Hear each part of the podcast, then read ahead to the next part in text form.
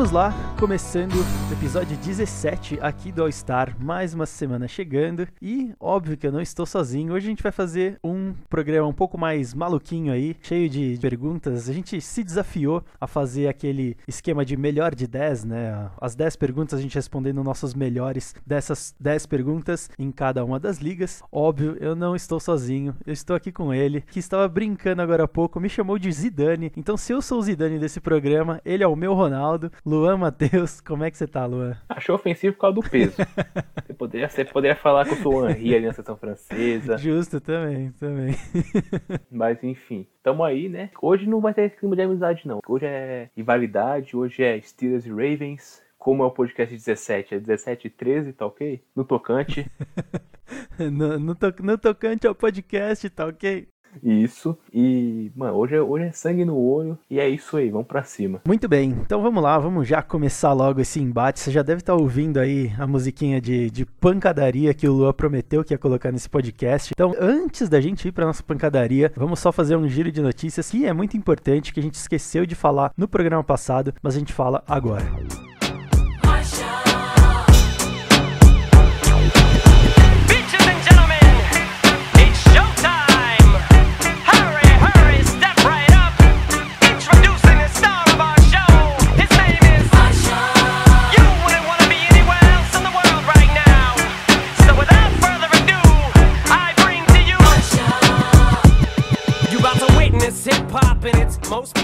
Então vamos lá, ouvinte, pro nosso giro de notícias. Hoje, mais uma vez, será um giro de notícias bem curtinho. Na verdade, só pra gente não passar em branco sobre duas notícias que a gente comentou semana passada no episódio com o Fábio Galli. Duas notícias importantíssimas. Uma realmente importante, né, pelo momento que a gente tá vivendo, e outra porque é importante porque foi um absurdo a gente não ter falado nisso no episódio retrasado. Vamos lá. Primeira notícia: o guard do Chiefs decidiu que não vai jogar a temporada para ficar na linha de frente do Covid-19. Na verdade, o jogador de linha ofensiva do Chiefs, o Laurent Duvernay, ele optou por não jogar essa temporada. Ele que é médico, né? Então optou por estar tá na linha de frente. Ele já está atuando, né, na linha de frente dos hospitais, combatendo o coronavírus, recepcionando o pessoal que chega nos, nos hospitais, obviamente. Então ele foi um dos jogadores que já optou. Na semana passada ele declarou que ele não iria jogar a temporada justamente por essa causa nobre aí, cuidando do pessoal contaminado com o Covid-19. Então uma causa muito justa e a gente acabou esquecendo de comentar isso no programa passado.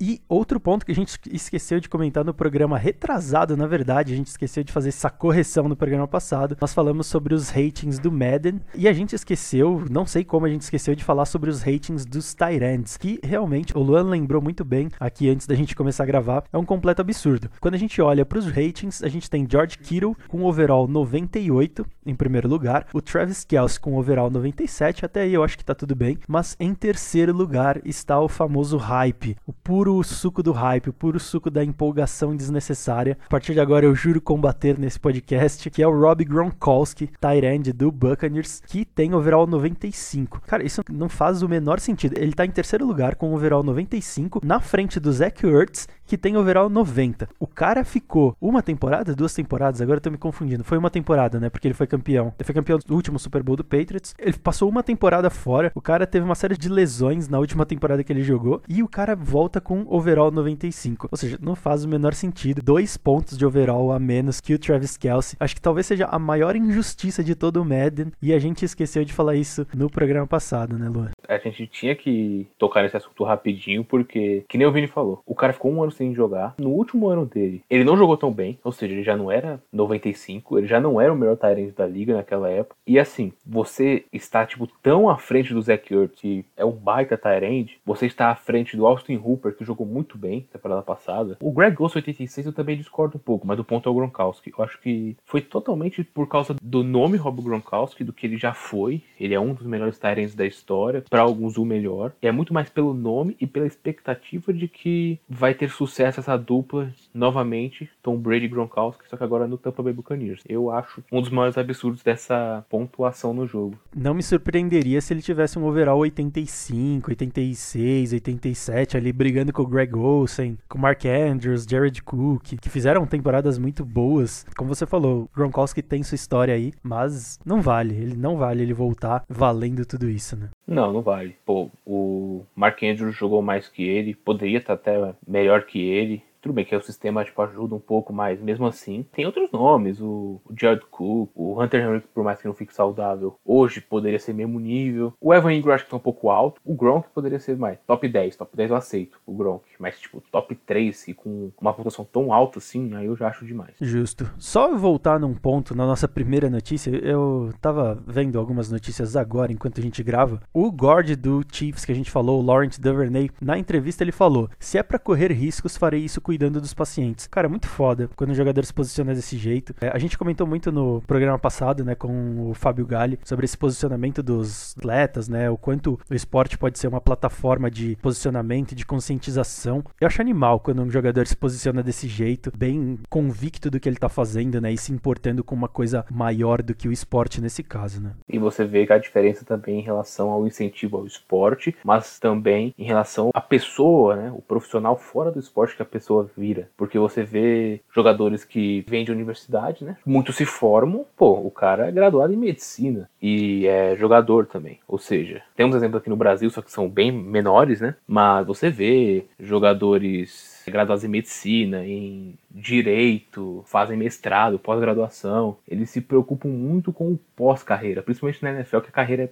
bem mais curta do que em outros esportes. Isso é bem legal. E que mais pessoas, não precisa nem ser médico, mas mais pessoas pensem que nem o guard do Chiefs. Pense um pouco mais no próximo para ajudar quando é possível. Sim, essa é uma das coisas que eu mais gosto e mais me impressiona no sistema esportivo norte-americano, que é esse cuidado e essa preocupação que eles têm com a educação. O Ravens teve um jogador de linha ofensiva, curiosamente um guard também, o John Urschel. Ele foi campeão do Super Bowl com o Ravens e ele era um ele era não, ele é um matemático talentosíssimo, o cara é um gênio da matemática e ele decidiu parar de jogar porque ele queria contribuir academicamente com os conhecimentos dele, né? E ele falava também que ele tinha muito medo de continuar jogando futebol americano e a exigência do esporte, né, principalmente por conta das pancadas na cabeça, fizesse com que ele perdesse esse talento dele, né? Ele, óbvio, não vai perder o talento, mas por exemplo, a gente sabe que existe um risco muito grande de jogadores de futebol americano, principalmente de linha ofensiva, desenvolverem demência, né? Aquele filme Um Homem entre Gigantes lá, né, com Will Smith, The Concussion, ele fala muito sobre isso, conta inclusive a história de um jogador de linha ofensiva do Pittsburgh Steelers que teve essa doença, né, vinda da concussão, e o John Urschel falou que não queria que esse tipo de problema afetasse ele porque ele ainda queria contribuir com os conhecimentos, com o talento dele na matemática. Então é uma das coisas que eu mais gosto nos esportes americanos, que é quando eles têm esse direcionamento para os estudos, né? Mas é isso aí, notícias dadas, nosso giro foi feito e a gente vai começar agora o nosso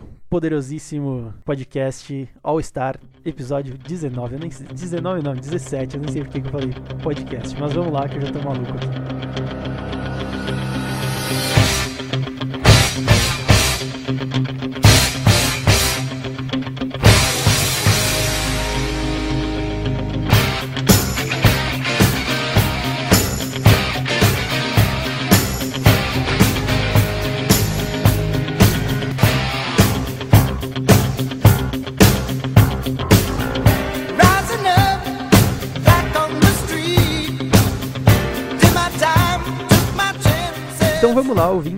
No episódio de hoje, a gente vai fazer uma brincadeira aqui, um embate entre eu e o Luan, pra ver quem faz o seu melhor melhor de 10. O que, que é essa brincadeira? Como é que vai funcionar essa brincadeira? A gente pensou em 10 perguntas, né? Algumas vocês ouvintes enviaram pra gente também, e a gente montou aqui uma lista de 10 perguntas, onde a gente vai escolher os nossos melhores em cada uma dessas listas, em cada uma dessas perguntas, na verdade. Então a pergunta pode ser relacionada a um jogador, o nosso melhor jogador de cada liga, nosso top 5 melhores jogadores de cada posição do, do futebol americano, enfim. Conforme o episódio for passando, obviamente a gente vai falar as perguntas pra você, mas a brincadeira é mais ou menos essa. No final do programa, depois, quando a gente postar, obviamente você vai poder votar em quem que você concorda. Se você concorda mais comigo, obviamente você vai concordar comigo, ou se você concorda mais com o Luan, pode ser que aconteça, mas você vai poder votar, dar sua opinião lá com quem que você concordou mais e também montar o seu melhor de 10, claro, depois que a gente terminar esse programa aqui, certo, Luan? É isso mesmo. Tá falando muito, mas é um falador.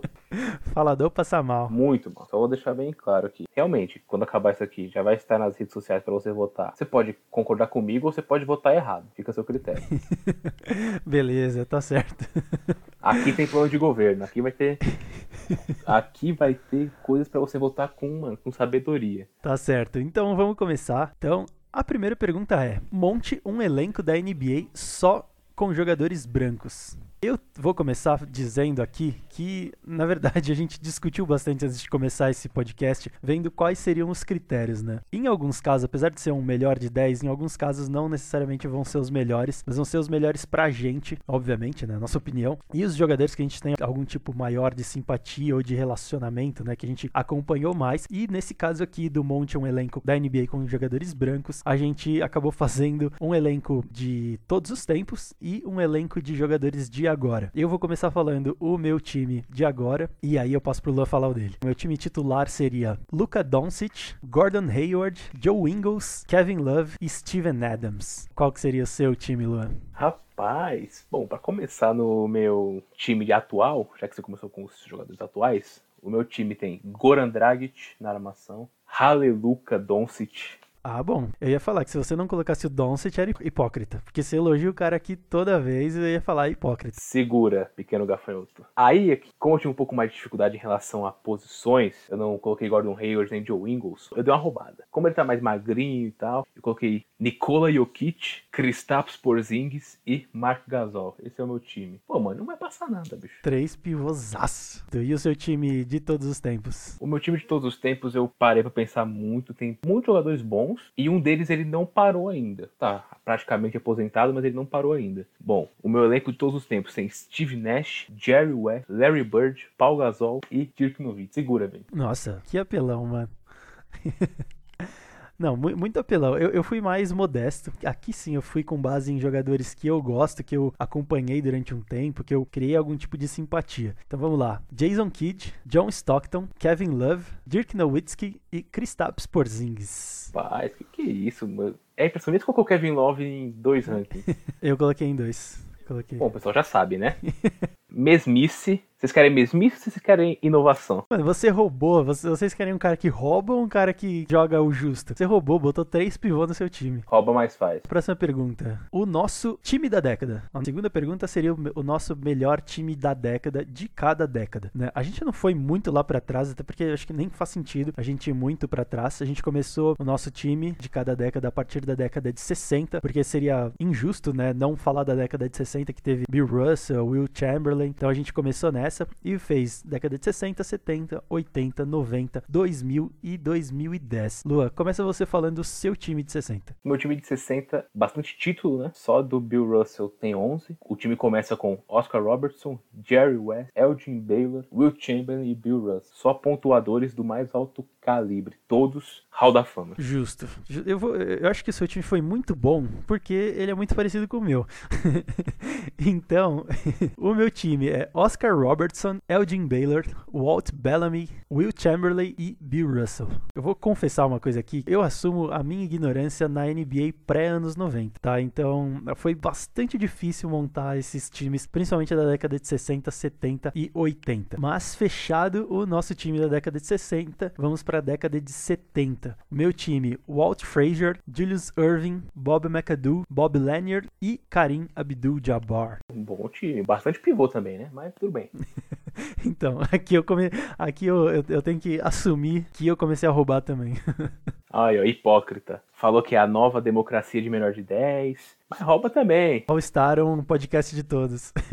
Exatamente. Bom, o meu time da década de 70 também tem o Walt Frazier, mas ele segue com John Havlicek, Julius Irving, Elvin Hayes e Karim Abdul-Jabbar. É engraçado, e falando sério agora, a gente vê várias unanimidades, né? A gente falou 60 e 70 até agora, mas a gente vê Bill Russell, Will Chamberlain, Karim Abdul-Jabbar, são unanimidades, acho que pra qualquer pessoa que for falar de NBA, né? Então vamos lá, chegamos à década de 80. Lua, puxa de novo, sua década de 80. E aqui já começa a ficar mais conhecido, né? Já começa a ficar mais legal de montar os times. Cara, década de 80, eu não coloquei o Michael Jordan, porque eu acho que Michael Jordan, você pensa Michael Jordan, você pensa década de 90. Então, por mais que ele tenha sido defensor do ano na década de 80 e tudo mais, acho que foi até MVP na década de 90, mas eu não coloquei ele. Meu time da década de 80, Magic Johnson, Isaiah Thomas, Larry Bird, Moses Malone e ele novamente, Karim Abdul-Jabbar, porque teve uma longevidade incrível, jogou até os 40 e jogou o fino. Então, esse é meu time. É, olha lá, o cara falou de mim na repetição, mas é, é uma mesmice, né? Esse governo é uma mesmice. nada de diferente, nada de novo. Eu repeti coisa boa, é diferente. Bom, o meu dos anos 80, eu tentei dar uma variada, porque eu sabia que, por exemplo, Isaiah Thomas ia ser certamente citado, mas eu fui de Magic Johnson, Clyde Drexler, Larry Bird, Hakim Olajuwon e Patrick Ewing. Ficou um meio a meio ali, né, de caras mais do começo dos anos 80, um pouco pro final. Eu também não citei o Michael Jordan. Tudo bem, ele foi draftado em 84, certo? Mas eu concordo contigo, eu vou na mesma linha que você e eu decidi não colocar o Michael Jordan nos anos 80 aqui. Anos 90, eu vou já chamar o meu time. Gary Payton, aí sim, o brabo. Não o mais brabo de todos, mas é um brabo. Michael Jordan, Charles Barkley, Dennis Rodman e Dikembe Mutombo. Na verdade, esse é o time do carisma. Michael Jordan, o Charles Barkley mais ou menos, Dennis Rodman e Dikembe Mutombo. Bom, aí eu acho que você entregou os pontos, pelo menos nessa pergunta, Porque por dois pontos. Por colocar, de novo, três big men no time, depois de falar do- da minha pessoa. Você cutucou o Jordan Zets, aí isso pode afetar um pouco na sua votação. Não, mas eu falei que ele é brabo, pô. Eu não falei mal dele. Mas não falou que é o mais brabo. Ah, mas ele não precisa ser o mais brabo. É que o mais brabo todo mundo sabe quem é, né? Dwayne Wade. Então, o meu time da década de 90. Beleza. John Stockton, Michael fucking Jordan, Scott Pippen, infelizmente tive que colocar o Karl Malone e Hakim Olajuwon. Dois títulos, MVP defensor do ano e o dono dos pivôs da história da NBA. Hakim Olajuwon fecha o time da década de 90. Brabíssimo também, pesadíssimo. Gostei, desse eu gostei. Entramos então na década de 2000, começo ali do, do século, quase a virada do século. E quem você tem no seu time da década de 2000, Lua? Eu já, com dor no coração, me arrependi, dói o coração de não colocar o Steve Nash, mas aí o meu coração bate mais forte por outra pessoa. Dwayne Wade, Kobe Bryant, LeBron James, Tim Duncan e Shaquille O'Neal. Esse é meu time da década de 2000. Até rimou, sou brabo. É um bom time, mas eu coloquei o Steve Nash no meu, eu não consigo não colocar o Steve Nash. Eu tinha que colocar em algum time. Na década de 2010 seria muito forçado, então eu coloquei na década de 2000. Então o meu time vem com Steve Nash, Ray Allen, Paul Pierce, Paul Gasol e Ben Wallace. Ben Wallace que é um cara que eu gosto pra cacete também. O cara era brabo, o cara era bruto. Excelente defensor.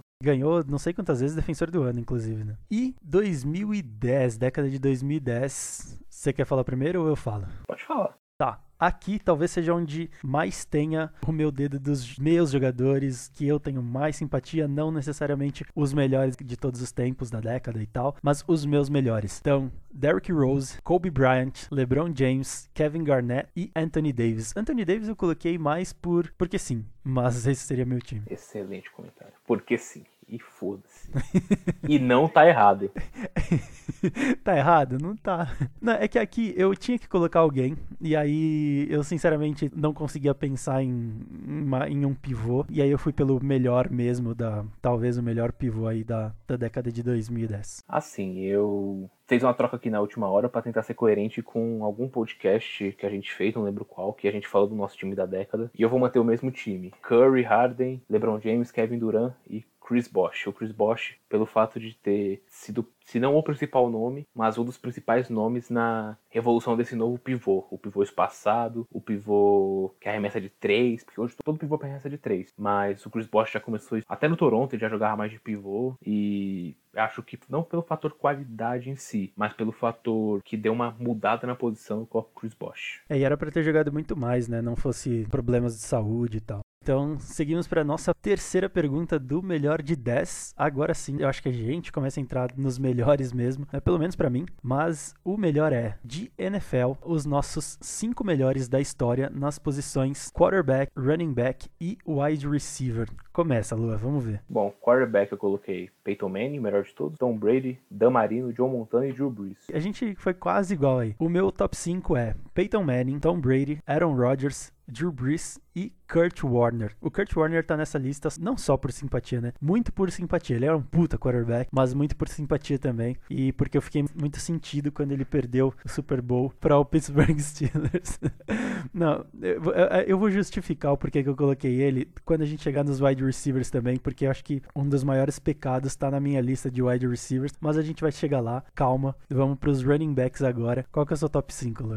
Meu top 5 de running backs são Jim Brown, Walter Payton, Barry Sanders, Emmitt Smith e Eric Dickerson. Não, não, peraí, fala de novo. Jim Brown, Walter Payton, Barry Sanders, Emmitt Smith e Eric Dickerson. Caralho, não, até eu soltei um palavrão agora. Ó, presta atenção. Você que tá ouvindo esse podcast, se você votar no Luan depois disso, você perdeu totalmente a sua credibilidade como ouvinte desse programa.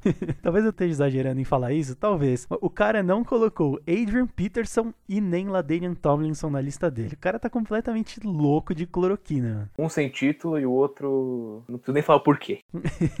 Pelo mesmo motivo que você não colocou o Jay Simpson. É, então, aí você me pegou no pulo.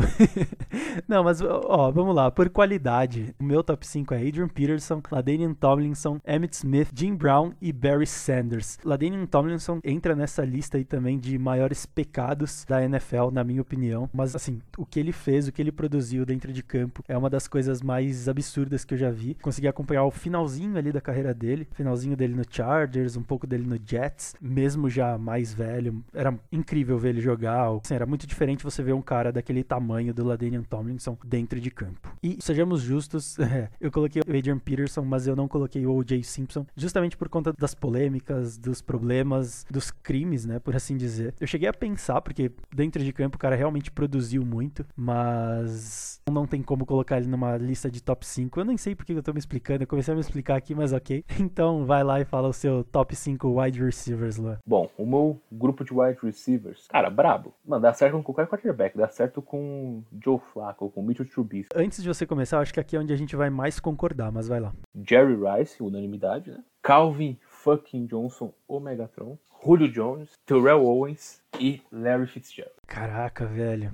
Pro ouvinte entender, antes da gente começar a gravar esse podcast, a gente tava fazendo as nossas listas, né? E trocando informações aqui. Eu falei que essa foi a parte mais difícil, a lista mais difícil de eu montar, porque tem muito cara bom realmente. Tanto é que eu roubei um pouco aqui. Eu não coloquei cinco, eu coloquei sete. Mas cinco vão ser os meus tops wide receivers e dois eu vou fazer uma menção honrosa. Então eu citei, assim como você, Jerry Rice, Terrell Owens, Calvin Johnson, e aí é o que eu falei, por isso que eu coloquei Kurt Warner, porque ele, o Calvin Johnson, junto com o Larry Fitzgerald, são os maiores pecados da NFL. E o Larry Fitzgerald, por isso que eu falei daquele Super Bowl contra o Pittsburgh Steelers, foi um pecado. A única chance que o Larry Fitzgerald teve de ganhar um Super Bowl na vida dele foi aquela, e ele não conseguiu, graças ao inferno de Pittsburgh Steelers. Mas a minha lista com cinco fica Jerry Rice, Terrell Owens, Calvin Johnson, Larry Fitzgerald, e eu fechei com um cara que, pra mim, discutivelmente, um dos melhores de todos os tempos. Eu acho que ele não é melhor do que o Jerry Rice, mas eu gosto muito, que é Randy Moss. Um cara absurdo. Tive a oportunidade de ver ele jogar um tempo legal até, quando eu comecei a acompanhar a NFL, mas esse é o meu top 5. E aí as minhas duas menções honrosas, Marvin Harrison e Michael Irving. É o que eu falei, é muito difícil fechar em 5, aí por isso eu coloquei essas duas menções honrosas aí.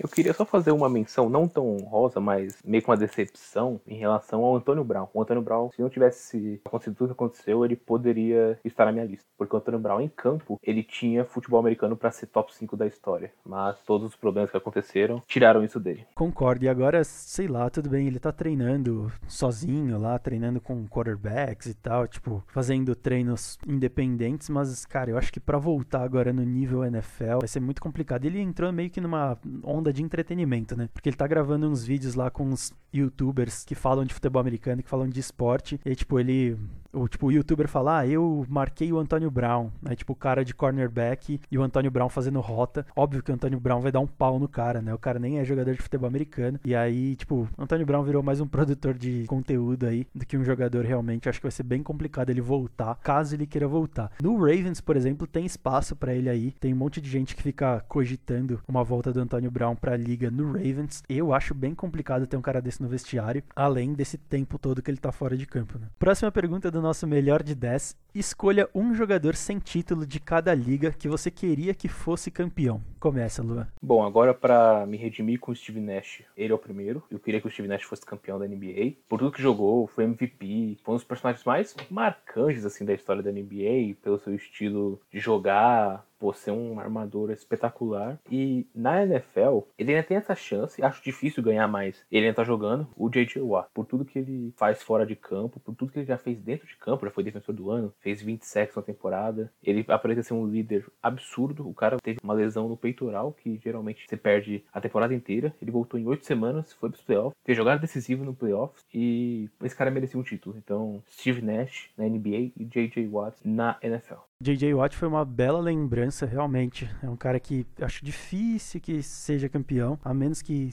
tenha uma reviravolta aí no- nos próximos dois ou três anos no Texans, ou que ele mude de franquia, né? Sei lá. Se ele quiser ir pro Ravens, só subir um pouquinho ali o mapa dos Estados Unidos que ele tá em casa. Mas, brincadeiras à parte, o meu jogador que eu gostaria, que não tem título, né? Que eu gostaria que fosse campeão na NFL, seria o Calvin Johnson. Eu fico bastante dividido entre Calvin Johnson e Larry Fitzgerald. Como eu falei, né? Falei lá em cima que é um dos maiores pecados da NFL. Calvin Johnson teve muito problema com lesão também, sempre jogou num time que você sabia que não ia chegar a lugar nenhum. Fitzgerald teve uma chance só, mas vai, já que tem que escolher um, seria o Calvin Johnson. E na NBA, um jogador que eu queria muito ver ganhando um título é o próprio Derrick Rose, que eu citei também no meu time da década de 2010. Tá bom, bom nome. É, por tudo que fez. A gente chegou a falar disso num, num episódio aqui do podcast também. Por tudo que fez, a forma como ele chegou na liga, não revolucionando, mas assim, deixando um monte de gente de boca aberta, jogando absurdos, e aí, de novo, problema de lesão. Tirou todo o caminho dele que ele poderia ter num título ou alguma coisa assim. Foi novato do ano, né? Rookie do ano, mas infelizmente se lesionou. E agora então a gente vai para mais uma pergunta aqui do nosso melhor de 10. Escolha um QB do passado que jogaria a mesma coisa ou mais nos dias de hoje. Fiquei dividido mais uma vez, mas eu escolhi o Joe Montana. Acho que qualidade por qualidade, é difícil a gente falar em períodos, né? Porque a NFL é muito cíclica, ela muda muito de esquema. O esquema do Niners naquela época, principalmente para o Steve Young, era um esquema bastante diferente que você não vê tanto assim hoje em dia, que é o West Coast Offense, né, e tudo mais. Você vê um pouco no Chiefs, mas era um sistema diferente. Então eu pensei mais em qualidade por qualidade. Então o Joe Montana seria a minha escolha, quase dividido ali com o Steve Young, mas para mim, um QB do passado que jogaria a mesma coisa ou mais nos dias de hoje seria o Joe Montana. E o seu, Lua? Bom, baseado que hoje, que nem o Vini falou, a liga tem vários ciclos e hoje o ciclo da NFL é uma liga muito aérea, de muito passe, de- quarterback fazer 5 mil jardas, 4.800 jardas, passar muito. Eu acho que, por já ter feito isso na década de 80, o meu quarterback escolhido é Damarino. Porque Damarino, sem jogador nenhum para ajudar, levou um time ao Super Bowl e infelizmente não ganhou. Imagina se ele jogasse hoje, que os times são feitos para o quarterback passar muito. Então, eu acredito que o Damarino jogasse hoje, poderia até ser campeão. Talvez a gente pudesse ter citado ele na pergunta anterior, né? O jogador sem título de uma liga que a gente queria que fosse campeão. O Dan Marino, com certeza, é uma, outro pecado aí da NFL, né? Muito bem, vamos para mais um. Escolha o melhor. Esse aqui é- eu achei bem da hora. Esse aqui. As duas próximas perguntas são as que eu achei mais da hora. Escolha o melhor número da história da NBA. Pode começar, Lua. Porque o meu vai ser meio óbvio. Aí eu roubei de novo. Mas eu deixo você começar dessa vez então. Bom, só para explicar o melhor número, por exemplo, quais melhores jogadores usaram tal número, só para ficar bem claro pro ouvinte. Isso, bem lembrado. Eu escolho o número 34, porque no número 34 teve Ray Allen, Giannis Antetokounmpo, Hakim Olajuwon, Shaquille O'Neal e Charles Barkley. E Paul Pierce. Tá bom, o que mais? Caralho, brabo, hein? Brabo mesmo. Vai, o primeiro que me veio à cabeça, que não tem como não falar do número 23, né? Que simplesmente Michael Jordan e LeBron James usaram. São os dois caras que a gente tá sempre discutindo. Ah, quem é o maior da história da NBA? Esses dois caras vão vir na cabeça, não tem jeito. Então, pra mim, não tem como não falar do número 23. Aí eu falei, eu brinquei que eu roubei. Eu coloquei aqui o número 33 também, do Larry Bird, Karim Abdul-Jabbar e o Patrick Ewing. E o número 3 aí, ó, pra você ver como eu sou bonzinho, Lua. Dwayne Wade e Allen The Answer Iverson. Cara brabo também. Os dois puta armadores que usaram o número 3, Dwayne Wade e Allen Iverson. Fica aí essa menção honrosa. Ao número 33 é o número 3. E olha a mística e a cabala. Número 23, número 33 e o número 3. Então, se você tá ouvindo esse podcast hoje, joga no bicho aí. Eu nem sei qual que é o bicho do número 3, mas eu acho que vale a pena você jogar no bicho aí. Eu vou jogar. Jogar no bicho aí é legal, você sabe. Aí que é bom, aí que a gente gosta. Tá certo. Quando é ilegal, a gente gosta. Hum, ah, é? Entendi. Beleza, então tá certo. Pró- Próxima pergunta, antes que o senhor se complique mais. É, vamos pra próxima pergunta, pra não me comprometer. Mais uma pergunta no nosso melhor de 10. Melhores locais para ter duas novas franquias da NBA. Bom, os meus locais favoritos para serem sedes de duas franquias da NBA, Seattle, para ter a volta do Supersonics. Eu acho que passou da hora de voltar o Seattle Supersonics, por causa da torcida, barulhenta, uma franquia até certo ponto tradicional. E eu gostaria que tivesse uma franquia em Las Vegas também, porque já tá tendo a Summer League em Las Vegas tem um tempo. Las Vegas tá querendo cada vez mais ter acesso à NBA. Foi uma das candidatas a ser local da bolha da NBA hoje, então acho que uma franquia em Las Vegas seria bem legal. As suas duas cidades eu acho muito boas, porque eu acho que é questão de tempo para que Seattle volte a ter uma franquia da NBA e eu acho que Las Vegas também. Já foi NFL para lá, né, com o antigo Oakland Raiders. Eu acho que não vai demorar muito tempo para que tenha uma franquia da NBA lá. As minhas respostas, como eu falei que eu tinha cagado tudo por aqui, uma delas eu vou manter porque eu acho que faz muito sentido e a outra eu sinceramente não sei, então eu vou com as suas respostas e vou adicionar só mais uma, que seria o estado do Alabama. Eu tinha pensado nisso para futebol americano, mas acho que continua valendo, é um argumento que continua valendo para o basquete. É uma cidade que respira esporte, não tem uma franquia da NBA ainda. É um mercado muito menor, não tem nem como comparar com mercados maiores, tipo, mercados nem tão maiores assim, mas por exemplo, você falou Seattle, eu acho que é um mercado muito maior do que Alabama para o basquete, né? Para o futebol americano é diferente, mas para o basquete Alabama não é tão assim, mas eu acho que é um estado que respira esporte. Eles gostam muito de esporte lá, tem uma cultura esportiva principalmente por causa das universidades, né? A maior universidade, a melhor universidade dos Estados Unidos está lá. Então eu escolheria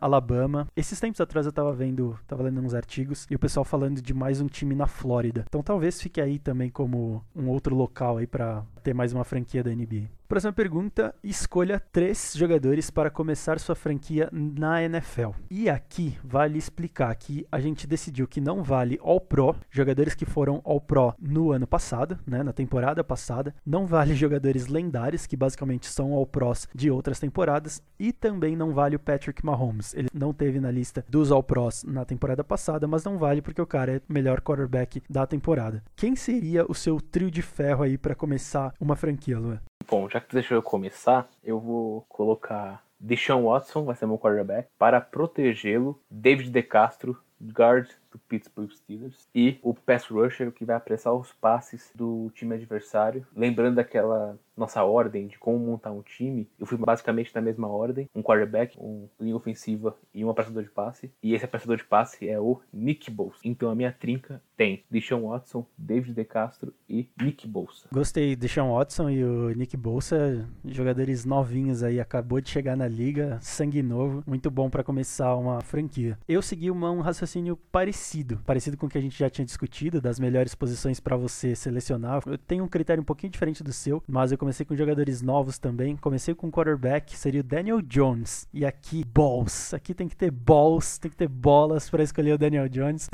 Por que, que eu escolhi o Daniel Jones? Tem um pouco de contrariar o Luan, obviamente. Eu não ia escolher o Carson Wentz, não ia escolher o Deshaun Watson. Foi por pura birra mesmo, mas eu justifico a minha escolha. Porque eu acho que um- o Daniel Jones, ao contrário do que muita gente falou logo que ele chegou na liga, ao contrário do que muita gente ainda fala, e ao contrário do que eu mesmo falei quando ele chegou na liga, acho que ele não é um quarterback tão ruim assim. Ele tem alguns pontos pra desenvolver, claro, tem alguns gaps aí pra desenvolver, mas eu acho a curva de aprendizado dele, a curva de potencial dele é uma curva boa, é uma curva bem alta, tem um pico bastante elevado. Eu acho que ele precisa ser lapidado, precisa de, de um cara que realmente manja, né? Ele precisa jogar com um cara que realmente manja, ou, ou então precisa de um treinador de quarterbacks que seja realmente experiente, que conheça o jogo, mas eu acho que o Daniel Jones tem um bom potencial aí. Eu montaria minha franquia ao redor dele, junto do Orlando Brown Jr. pra proteger, jogador de linha ofensiva, tackle do Ravens atualmente. Então são dois jogadores novos. O Orlando Brown tem os motivos similares ao Daniel Jones, é um cara com muito potencial, vai proteger principalmente a parte mais de fora ali da linha ofensiva, né? Muito importante. E pra fechar, eu também escolhi um jogador de defesa, não escolhi um pass rusher, mas escolhi ali o meu miolo da defesa, como eu já tinha falado no episódio passado. Eu acho linebacker uma posição muito importante pra você começar. E eu escolhi o CJ Mosley, que é um cara que já tem muita experiência aí na liga, liga, cara que já foi capitão da defesa do Ravens, sabe muito do jogo, já conhece bastante, tem experiência, pode passar pra molecada mais nova ali. Então, meu trio de ferro pra começar uma franquia seria Daniel Jones, Orlando Brown Jr. e CJ Mosley. O cara tá rindo, velho. O cara tá rindo do time dele. Eu, eu, eu, tô, eu tô rindo porque pô, tem que ter bolas pra fazer o que eu fiz e tem que ter argumento. Eu tinha argumento. Modéstia à parte, eu dei argumentos pra escolher o Daniel Jones. Vamos então pra penúltima pergunta aqui do nosso melhor de 10. E a pergunta é: escolha o melhor novato ofensivo da última década e o melhor novato defensivo da última década. Eu escolhi, de novo, desculpa aí, mas eu tenho argumentos. Cam Newton, novato ofensivo. Por quê? Além dos números que ele produziu, tanto passando no jogo passado, né, no jogo aéreo, quanto no jogo terrestre, principalmente com as pernas, né? Ele correu muito, mas principalmente porque ele é um jogador que chegou e mudou muito a dinâmica de ataque e, consequentemente, a dinâmica de defesa da liga. Um jogador que trouxe mais movimentação, trouxe uma surpresa, né? Um, um elemento surpresa aí para os ataques, que era um jogador que corre mais com a bola, que é um jogador mais atlético, extremamente forte. Então, tanto por esse impacto que ele teve no jogo, quanto pelos números que ele colocou na sua primeira temporada em 2011. O meu melhor novato ofensivo da década é o Cam Newton e o meu novato defensivo da década, acho que não tem como. É outro jogador assim que foi totalmente fora da curva. Ele não mudou o jogo em si, como eu acho que o Cam Newton fez, mas ele colocou números absurdos. Ele chegou jogando como um veterano. É o Nick Bolsa. Então, meu novato ofensivo da última década é o Cam Newton e o defensivo é o Nick Bolsa. E quem você escolheu, Luan? Bom, pro meu calor ofensivo da década, eu coloquei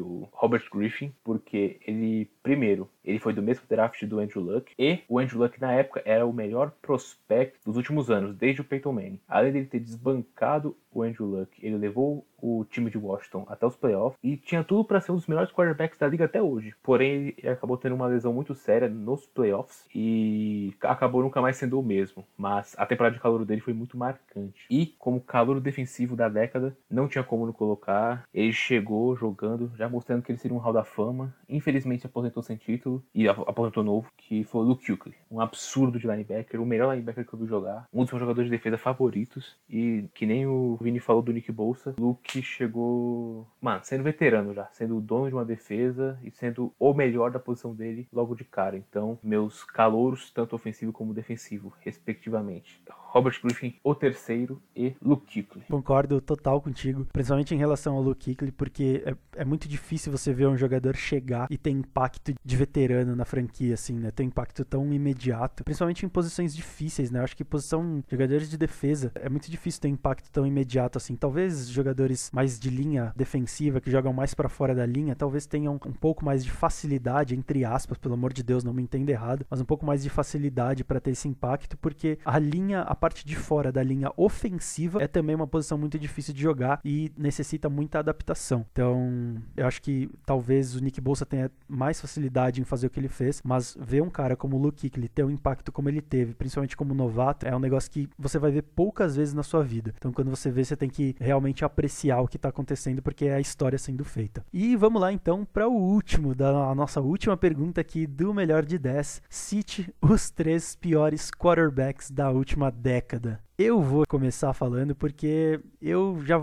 eu prometi no começo desse programa que ia combater o hype desnecessário, o hype sem sentido. E eu acho que um jogador que é muito hypado sem necessidade é o Tim Tebow. Para mim ele é um dos piores quarterbacks da última década. Então Tim Tebow para mim é o primeiro, Brock Osweiler é o segundo e Blaine Gabbert é o terceiro. O Blaine Gabbert que inclusive conseguiu perder a titularidade pro Kaepernick do jeito que ele tava, né? Na verdade não perder, mas os caras conseguiram disputar titularidade ali. Então você vê como que tava o nível de quarterbacks em São Francisco. Que trinca horrorosa, hein? Menos o Tebow, menos o Deus Tebow. É, então, tá vendo? Esse é o hype desnecessário que eu acho. A minha trinca de quarterbacks horrorosos, eu vou começar com o atual, Mitchell Trubisky, e é isso. Acho que eu não preciso explicar muito porquê. O meu segundo, Brandon Whedon, que jogou mal em todos os times que foi draftado, todos, Cleveland Browns, Dallas Cowboys, um pavor de quarterback. E esse último aqui, ele foi draftado muito alto e não rendeu, só por isso que eu coloquei ele. E Jay Manuel, ele tinha expectativa pela seleção muito alta, só que a gente sabia que ele não tinha que estar lá e realmente ele não foi o que o Bills pagou na época. Então essa é a minha trinca. Brandon Whedon, Mitchell Trubisky e EJ Manuel. O jogador que veio na minha cabeça quando eu tava pensando nessa resposta aí foi também o Geno Smith, que foi, é, acho que na mesma classe do EJ Manuel, ou uma antes, uma depois, alguma coisa assim, que foi draftado bem alto também e nunca rendeu porcaria nenhuma. Então fica aí essa menção honrosa ao contrário aí, né? Menção desonrosa, na verdade. O MVP ao contrário do programa de hoje. O troféu Johnny Football de pior quarterback. Esse é um bom prêmio. Troféu Johnny Football. Então, muito bem, finalizamos nosso melhor de 10 aqui. Modéstia à parte, a minha lista foi muito mais consciente, muito mais sólida. Argumentos de verdade que eu usei aqui nas minhas respostas. Então, enquanto você estiver ouvindo, né, assim que a gente postar esse podcast, já vai ter lá pra você escolher quem deu as melhores respostas aí do nosso melhor de 10. E, óbvio, deixa aí nos comentários, manda pra gente se você quiser qual é a sua lista, qual é a sua opinião sobre a nossa lista e manda a sua também. Tá certo ou não tá, Lua? Tá certo. O método de votação será nos comentários. Vai lá. Se você concordou com o Vini, curta esse comentário. Se você concordou com o Luan, curta esse comentário. Bem facinho, vote em mim e é isso. Muito bem, então encerramos o, pelo menos o bloco principal do podcast de hoje e seguimos. Tem perguntas hoje? Não. Não, né? Ah, já teve muita pergunta, né? Pois é, justamente, bem lembrado. Então a gente segue para o bloco de dicas dessa semana.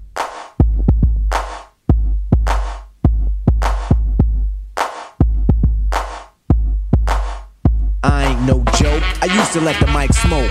Now I slam it when I'm done and make sure it's broke. When I'm gone, no one gets on. Cause I won't let nobody press up and mess up the scene I set. I like to stand in the crowd and watch the people wonder, damn. But think about it, then you understand. I'm just an addict, addicted to music. Maybe it's a habit.